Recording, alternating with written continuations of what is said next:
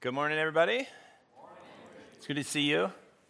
I'm just going to say it until people zone out and don't even hear it anymore. But um, that, Jim, the whole search team deserves some serious thanks. It was a lot of work, a lot of interviews, and some. There was one week where I think they spent three or four nights here doing video interviews with people. Um, so if you get a chance, say thank you. And then uh, Jim, just above and beyond in terms of the way he's run the process. Um, I know for me, and probably for you, um, finding someone who's going to do a great job and get our church and move us into the future was really, really important to me uh, because of how much I love this community. Um, and I think to everyone on that search team and all of you too. And Jim has gone above and beyond. So if you ever get a chance to, you know, buy him lunch or coffee or a drink or give him a big hug or, I don't know, babysit and let him and Gail go out. Gail's been huge too because Jim's been so busy um, with this along with his own job search. So, uh, and it's really worked out. I, if you haven't met Angel, I think you're going to be very impressed in short order. So, thank you, Jim, wherever you went. There you are. And everyone on the search team, thank you very much.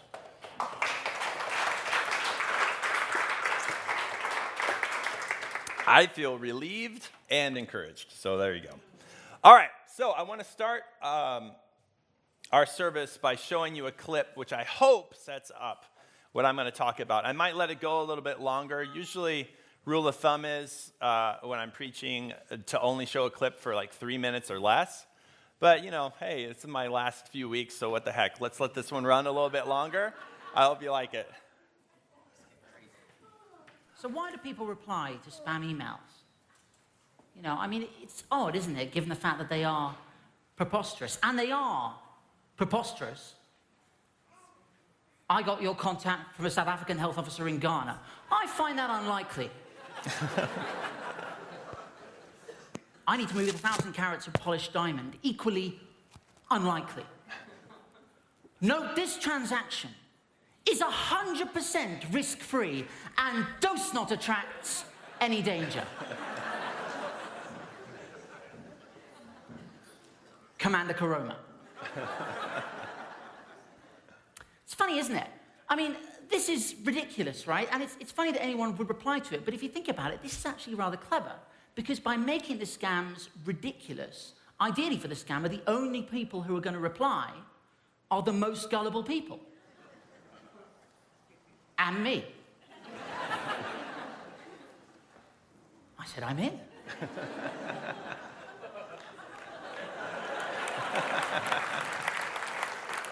then he told me to email Liberty Law Firm at lawfirm.co.uk, which is an amazing email address.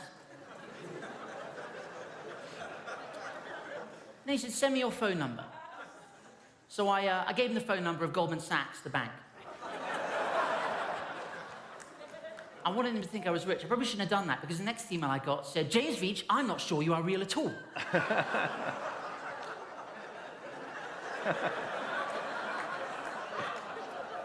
you gave me phone numbers of a bank which I call and they say that you are not real, they don't know you. They even advised me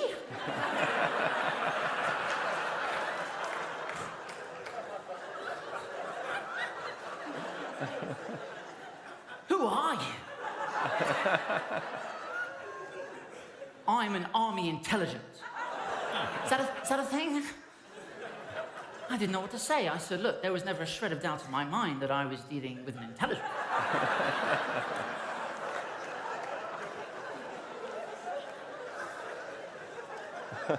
how can I prove to you that I'm real? I mean, how can you prove that you're real? In truth, how can any of us prove that we are real?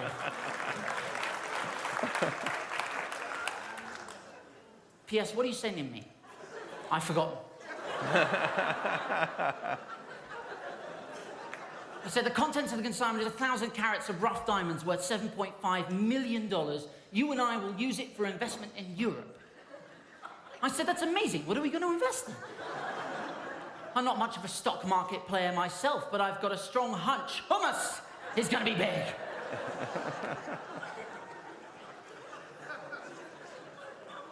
kind of a picture of the consignment. Well, guys, yes, I can. Boom.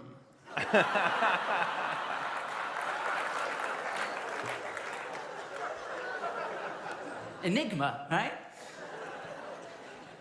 Then he said, send me your ID, passport, driver's license, or any, any of your valid ID.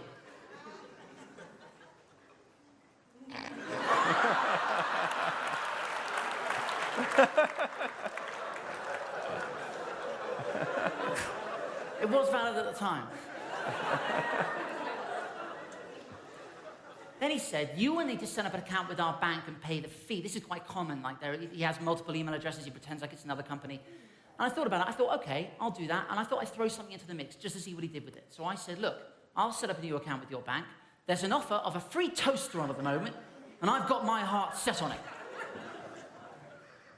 He said, Don't worry about getting a toaster.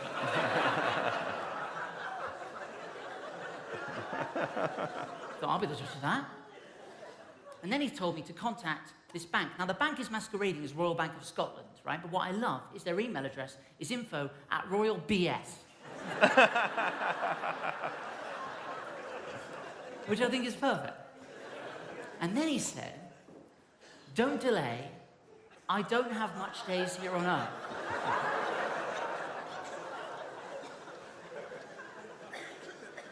I said, When are you leaving earth?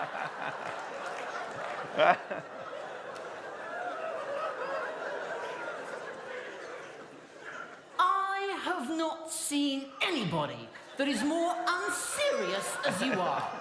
Even if I die soon, do you have to mock me with it? Just go. I said, dude, I had no idea we were talking about your dad. He said, What were you thinking I was talking about? Am I going to Mass? I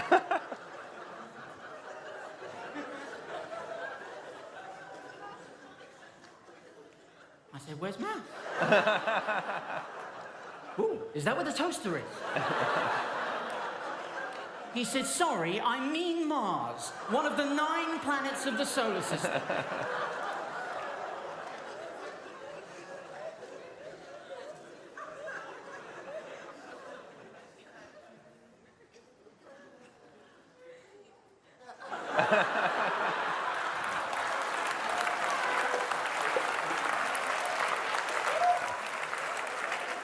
I just think if he doesn't know, it's going to be a shock. I figured I'm done with this guy. I'm going to send an email to Royal BS, right? So I sent them an email. I said, look, dear Royal Bank of Scotland, I'm writing to you about some bling Lieutenant Commander who's leaving me and a free toaster you're giving me for opening the account. They go back to me very quickly. They said, please send us the Federal account opening form. And there is no free toaster. Raj Ramesh, head of costume care.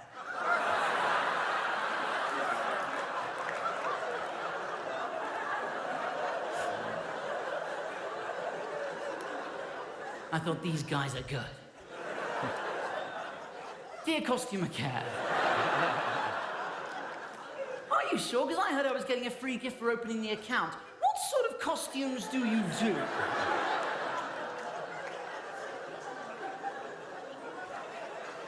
He said, There is no bonanza going on.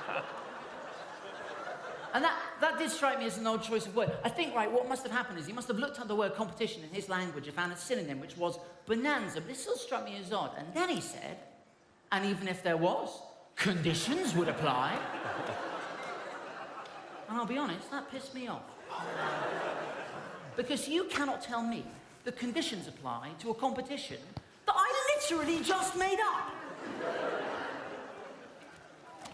So what I did is I, I opened up uh, Photoshop and uh, I took a day uh, and uh, I sent them something. I made and sent them something. So this is what I said. I said, then how do you explain this? And this is, uh, this is what I sent.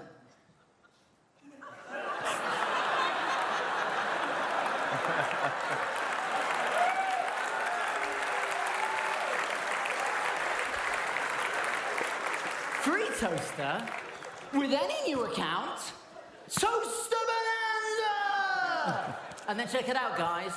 No conditions apply.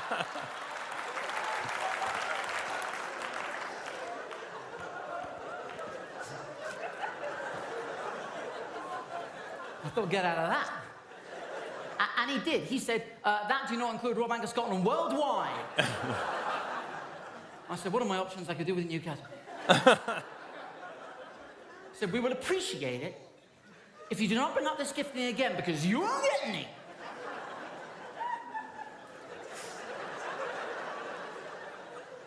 I said, just to be clear, you're saying if I bring it up again, I won't get it. If I don't bring it up, I will. Or you're just saying I won't get it at all.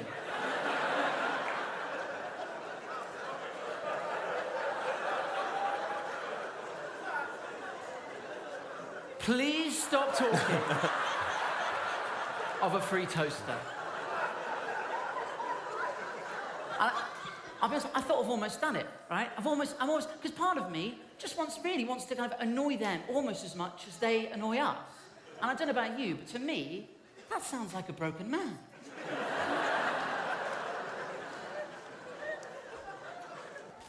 do do this at home. Do do this at home. I mean, don't use your own email address. It's a fake email address, but do do this at home because not only do you have a chance to, to stop them doing actual damage, but it's also a chance to, to have fun, to play. That being said, I thought I'd back off a bit. I said, uh, of course, I shan't bring up again. You have my word. I said, what we want from you is to do the right things. I said, I've done some research.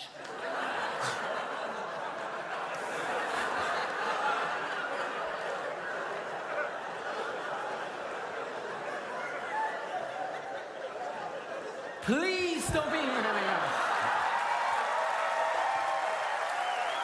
Thank you. Thank you, everyone.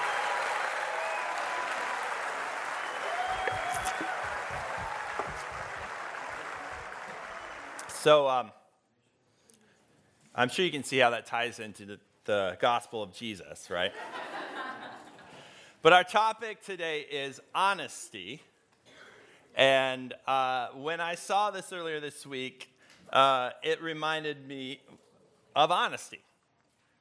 You know, the, uh, the Bible is famous for the ninth commandment, uh, which you may know is you shall not give false testimony against your neighbor, or as people usually refer to it as, do not lie. So today, I'm really hoping that I can convince you uh, that this is actually a really big deal and that uh, honesty, uh, not lying, truthfulness is important to the health of your very essence, which is a big claim, right? So I'm actually saying this is a big deal. As much, hopefully, we're having fun and we're laughing. And I'm hoping that opens us up to the idea that this makes a big difference in our life, uh, more than we would expect. So here's my thesis right off the top, and that is that lying attacks the essence of who we are. But seeing ourselves through the eyes of God can restore our sense of integrity. And that's where we're going today. And I'm using the word integrity on purpose because I think it helps us understand what is at stake when we're talking about honesty. So, integrity uh, comes from the Greek word integer. Now, does anyone remember your grade school math? Okay. Uh, does anyone know what an integer is? Oh, there's someone in grade school. What's an in- integer? You had your hand up in the back. What? Oh, too much pressure. What's an integer? It's a number, basically, that could be negative or positive. Yes, it is a number. What is key to it being an integer instead of something else? It's a whole number. Wow, you guys remember this. I only know this because I read it somewhere when I was prepping for this. I didn't remember that. So, an integer is a whole number, which means it's not divided. There are no fractions, right? It's just a whole number all by itself. And I think this is a concept that can help us make sense of what integrity is. Integrity is being a whole person, a person that's not divided, but a stable and secure person. No matter what the situation or environment you find yourself in, integrity, simply put, is wholeness. So, if we were to restate that famous commandment number nine uh, in a positive way, instead of saying, do not bear false witness, we could say, be a person of integrity. And today we're going to see how important that is. Uh, thanks, to, I, I, heard a sermon on this years ago by Tim Keller. It really helped me out. So I want to give credit there. Uh, so let's read Psalm 15. This is our main text for today. The first five verses. And it says this Lord, who may dwell in your sacred tent? Who may live on your holy mountain? The one whose walk is blameless, who does what is righteous, who speaks the truth from their heart. Those or, or, whose tongue utters no slander, who does no wrong to a neighbor and casts no slurs on others, who despises a vile person but honors those who fear the Lord, who keeps an oath even when it hurts and does not change their mind, who lends money to the poor without interest and who does not accept a bribe against the innocent. Whoever does these things will never be shaken. Now, this is a psalm that discusses what it means to be a person who is rooted, has a solid foundation, who is never shaken, a whole person. And if you notice, the author connects this state of being, of being a whole person, to, excuse me, to integrity. Let's look at that. The truth about becoming a whole person. The first idea I'd like us to consider is that whole people can feel all right without doing others wrong. Feel all right without doing others wrong. So it says, the one whose walk is blameless, who does what is righteous, who speaks the truth from their heart, whose tongue utters no slander, who does no wrong to a neighbor, and casts no slur on others. So I think we can see here that the one who will not be shaken speaks the truth from their heart, utters no slander, casts no slurs. What they say reflects the reality of what is true.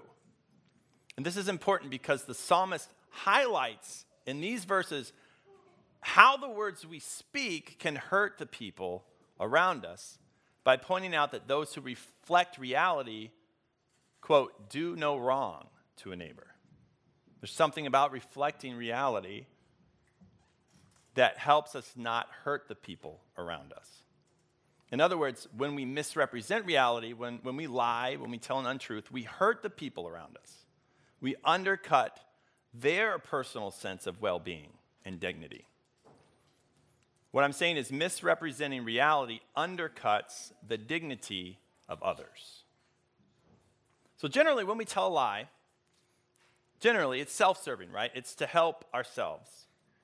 When we're trying to protect our image, our prospects, our reputation, we, we aren't really thinking of the other person's interests, but rather we're protecting our own.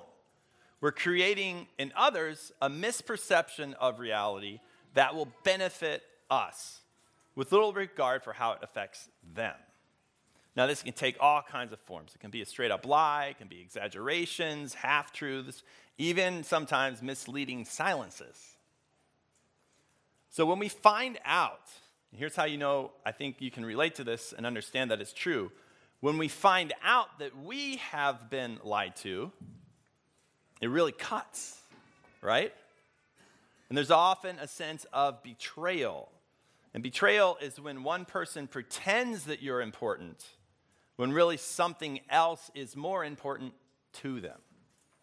And when we lie, we tell people around us that my well being, my reputation, my security is more important than yours.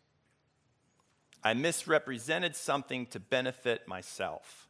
I used you to my own ends. Are you tracking with that? In essence, you are less than me. I can use you. And this undercuts the dignity, the sense of value that we're all created to have, that God wants to protect with the command do not bear false witness. Now remember, uh, or maybe you don't know this, but a little background. This is number nine of the Big Ten, right? The Ten Commandments. And the historical setting of the Ten Commandments uh, is that it's written to a group, a, a, a newly formed nation that had spent all of their known time as slaves. And God writes to them and gives them commands and things to do to help break them out of the mentality that they were raised in as slaves. Their instructions written to people who know nothing but slavery, who had been degraded, treated as less than, owned. And God gives the commands to help them see themselves in a new light and protect them from treating other people the way they had been treated. He's trying to build up their sense of integrity and value and identity. Now, you might say, wait a minute. Sometimes, sometimes, I shade the truth for the benefit of others. These sort of white lies are to protect the feelings of people. I'm more concerned about them than me. Some examples might be Phyllis, you haven't aged a day. I would love to go, but I'll be out of town that day. Or your answer to, What did you think of my short story? Your answer to, the famous, Does this outfit make me look fat? Now, often we think that when we shade the truth in these situations, we're helping the person that we're speaking with, right? At least we're sparing their feelings. But if we look a little deeper, I'm not sure that we always are. You know, on the surface, we're being nice, but in the end, I'm not sure that the approach is always helpful. See, the problem can be that harmless lies also undercut the dignity of the people around us, just like self motivated deception. So when you shade the truth, even in an apparently benevolent way, you are basically saying you can't handle the truth. And the other people in our lives that we often take this approach to is children. You know, I grew up in the church, and there were certain quote unquote adult stories that I never heard about from the Bible until I was an adult and started reading for myself. And I had a lot of experiences like, wait, wait, wait, wait, let me read that again? What? he did what? And there's rape, and there's incest, and there's murder and adultery going on everywhere. I probably wasn't ready as a small child to process all of those things. Some of them are really traumatic, but I like to think I'm not a small child anymore. I like to think that I can handle more of reality. But I think it's important to remember that when we hide the truth from the adults around us, that we are treating them like children. They aren't mature enough to handle the truth that I can handle. Now, I'm not encouraging any of us to be cavalier or rude or inconsiderate or mean or thoughtless in the way we handle the truth. There's a lot of nuance. But I am asking us to consider that how we communicate the truth can be loving or not loving. But we need to remember that harmless lies are often belittling. They can be unintentional ways of looking down on other people. And also, harmless lies can turn our friends into cynics. If they can't believe you, who can they believe? Who can they believe about anything? Next, people who cannot be shaken is this whole people keep their word. Who keeps an oath even when it hurts and does not change their mind. Uh, G.K. Chesterton said this A promise is an appointment you make for the future. In other words, just as forgiveness frees us from our past, a promise frees us from our future. It's a way of saying that I will not be controlled by my surroundings or my impulses or my genes or my history.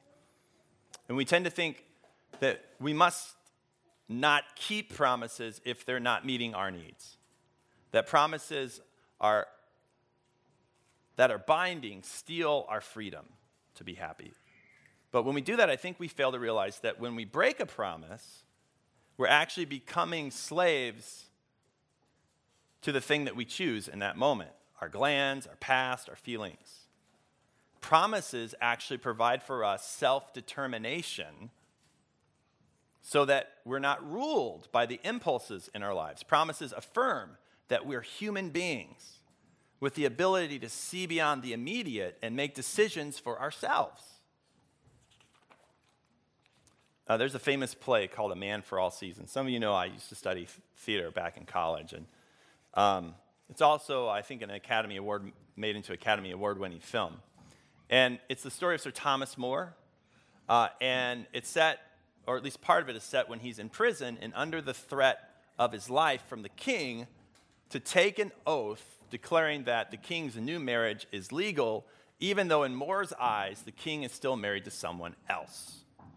So, um, Sir Thomas More's daughter, Meg, comes to him to beg him to take an oath to spare his life. And Meg says, Then say the words of the oath, and in your heart think otherwise. And More says to her, What is an oath but words we say to God? When a man takes an oath, Meg, he's holding his own self in his own hands like water. And if he opens his fingers, then he needn't hope to find himself again. See, when we lose our word, we lose part of ourselves. When we lose our word, we lose part of who we are as people. We aren't whole. We're saying that everything around us rules who we are, and we lose a sense of identity. We become fractured and defined by the pressures of our lives. Now, I will say this sometimes it's worse to keep a promise than break it. We all make mistakes, and sometimes we have to recognize if we made a promise that we can't keep or that wouldn't be good to keep.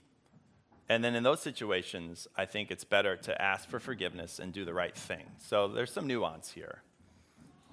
But in general, when, when, we, when we lose our word, we lose a part of who we are, a part of our wholeness. Also, whole people are who they appear to be. In verse 1, it says, Lord, who may dwell in your sacred tent? Who may live on your holy mountain? the one who speaks the truth from their heart. And here, what someone says is in line with who they actually are. So, uh, a hypocrite is an actor, right? Someone who pretends to be one thing, but in reality is something else. Someone who uses their words and actions to misrepresent reality to those around them.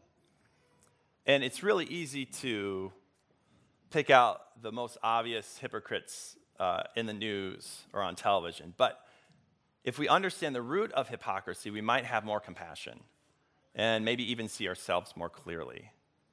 And the root of hypocrisy is really this that I can't be accepted for who I am. I can't be, I won't be accepted for who I am. I have to put up a front, I have to adopt an image, I, I have to show something else, or I'll be rejected. And hypocrisy is, is sort of, it's, a, it's an unwilling recognition of our need. And all it does is unwittingly undercut our sense of well being by fragmenting who we are. We're one person in one environment and another in another. And the beginning of the solution to this is honesty, just simply admitting our need. Now, when I say that, though, you might think back to the psalm that we've been basing most of this talk on. You might notice something here. If we admit to having our need, haven't we then also admitted that we've failed Psalm 15 and are therefore doomed to instability or being shaken, as the psalm puts it? Let me just say, let me suggest the answer is not that. That no, that's not, not what happens when we admit our need. That admitting our need actually opens the door for us to something that we ultimately need, and that is this a new sense of identity, or maybe a renewed identity. So, the very next psalm after 15, so Psalm 16, is this. Let me read it to you. It says, Keep me safe, my God, for in you I take refuge. I say to the Lord, You are my Lord. Apart from you, I have no good thing. I say of the holy people who are in the land, they are the noble ones in whom is in whom is all my delight. Those who run after other gods will suffer more and more. I will not pour out libations of blood to such gods or take up their names on my lips. Lord, you alone are my portion and my cup. You make my lot secure. The boundary lines have fallen for me in pleasant places. Surely I have a delightful inheritance. I will praise the Lord who counsels me. Even at night, my heart instructs me. I keep my eyes always on the Lord. With him at my right hand, I will not be shaken. Therefore, my heart is glad, my tongue rejoices, my body also will rest secure. because you will not abandon me to the realm of the dead, nor will you let your faithful one see decay. You make known to me the path of life. You will fill me with joy in your presence, with eternal pleasures at your right hand. Whole people cultivate integrity by developing a deep sense of identity. But the identity is no longer based in ourselves or the best thing that we can put forward, but instead in the eyes of God. So in this psalm, we see, For in you I take refuge. You are my Lord. Apart from you, I have no good thing. You alone are my portion and my cup. You make my lot secure. I will keep my eyes always on the Lord. With him at my right hand, I will not be shaken. Therefore, my heart is glad, my tongue rejoices, my body will also rest secure. So, the antidote for dishonesty, I think, is this God, who do you say I am? And the opportunity of the cross of Christ is to be in Christ.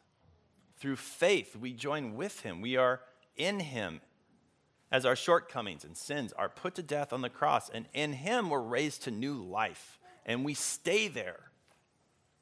We relate to God as people who are in Christ. Therefore, if anyone is in Christ, the new creation has come. The old is gone, the new is here.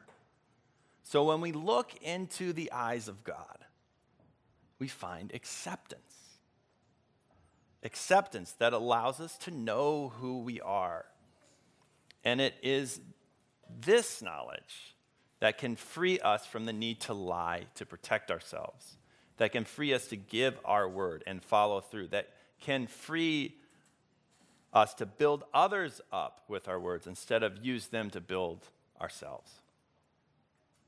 And that can bring a wholeness so that we also can be open to hearing the truth.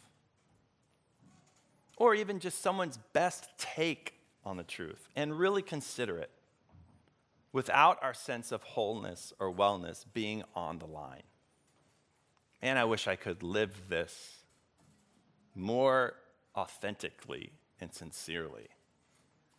That's not easy for me when I hear criticisms, particularly when I'm tired, when I'm feeling like I'm failing in certain areas of my life. My defenses go up. I get defensive. We all want the truth, but if we aren't whole or aware that we are in the process of becoming more whole, we can't handle the truth. I struggle with this myself. And when our personal integrity is not settled, the truth is scary, right? Our heart rate goes up. When someone wants to share something they've noticed in our lives, and we can tell it's going to be a challenge. How am I going to feel about myself after I hear this? It's threatening. We can't hear it from other people because it seems like an attack that could topple us. When really, when our identity is settled, it can, as Jesus said, set us free, the truth. So, anyone relate to that? Anyone? So, how can we find this wholeness in God? It's a great idea, isn't it? Doesn't it sound wonderful? How can we see acceptance when we look towards God? It's not easy. You know, everything promises this, but my thought and what I'm banking on is that only God can del- truly deliver it. So I have a few thoughts.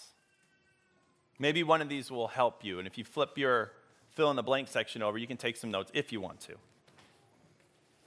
Um, but I would say this building practices into our lives that force us to engage with these ideas. Or let me put it in the U form, you can build practices into your life that will force you to engage with these ideas. Sometimes, if we discover the thing that we keep turning to, that we're hoping is going to give us the boost that we need to help us feel settled and like a whole person, some of those things you can fast from. What is it?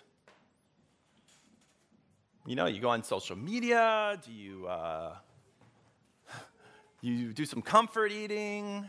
what is it you do? You can fast from those things just as a, a prayer to say, God, I know that this need is bigger than this thing, but not bigger than you.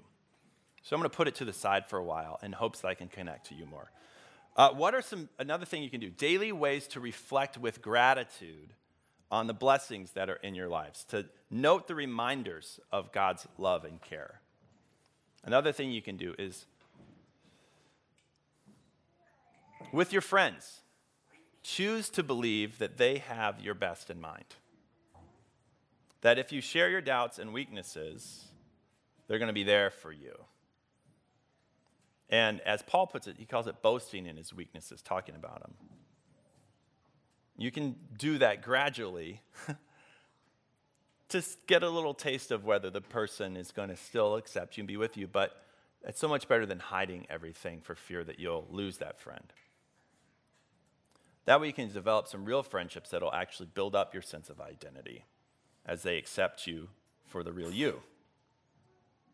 The next thing you can do offer other people grace when they disappoint you or have a failing. This is huge. Treat them like you'd like to be treated. And then the last thing, I would just say pray for a mystical connection. Something that you can't work up or make happen on your own, where the Spirit of God communicates to your spirit, your value, your integrity, your, and creates a deeper sense of wholeness. That can come in all types of settings. Come through a relationship and come through the worship time of musical worship we'll have in a moment. But pray for a mystical connection and see what happens. Next, how do you offer honesty to other people? Let me give you three tips. Three questions to ask yourself. When you notice maybe something in someone's lives that might need to change or, or might be a, a challenging conversation, ask yourself this Is it apt, APT, apt, appropriate. By that I mean, is it what you would share true and helpful? A lot of true things aren't necessarily helpful. So use a little wisdom. Pray about it a little bit. Is it true, first of all? And is it helpful? Second, ask yourself, is it kind? Sharing this, will it build the person up or tear them down? Even if it's true, right? If it'll build them up, by all means. But if, if it's going to tear them down, you need to pray about that a little bit more and think about it. Maybe there's another way, another way to be honest. And third, so first, is it apt? Is it kind? Third, is it in season? By that I mean, check the timing. It could be true, but not really what God's up to in that person's life right now. There might be some bigger things or other things. I have lots of imperfections. If I, the, if people came to me and pointed them out to me every single day, that would just be demoralizing. What I really need is people with a sense of God's timing who can see what God's up to, and then it can be really encouraging and helpful. What's God up to? If it's what He's up to, as far as you can tell, it might be the time to share it. If it's not, it could just be a distraction. So, how do I offer honesty? Is it appropriate? Is it kind? Is it in season? Let's pray. Jesus, it's so easy to want or think of ourselves that we want the truth, that we want people to push us, we want to know where we can change. When in reality, uh, it's the thing that scares us the most in our, in our practice. Help us to find safe relationships uh, where we just know we're going to be accepted no matter what mistake we make. Uh, we know there'll be forgiveness. We know there'll be grace. We know there'll be understanding. We know there won't be judgment.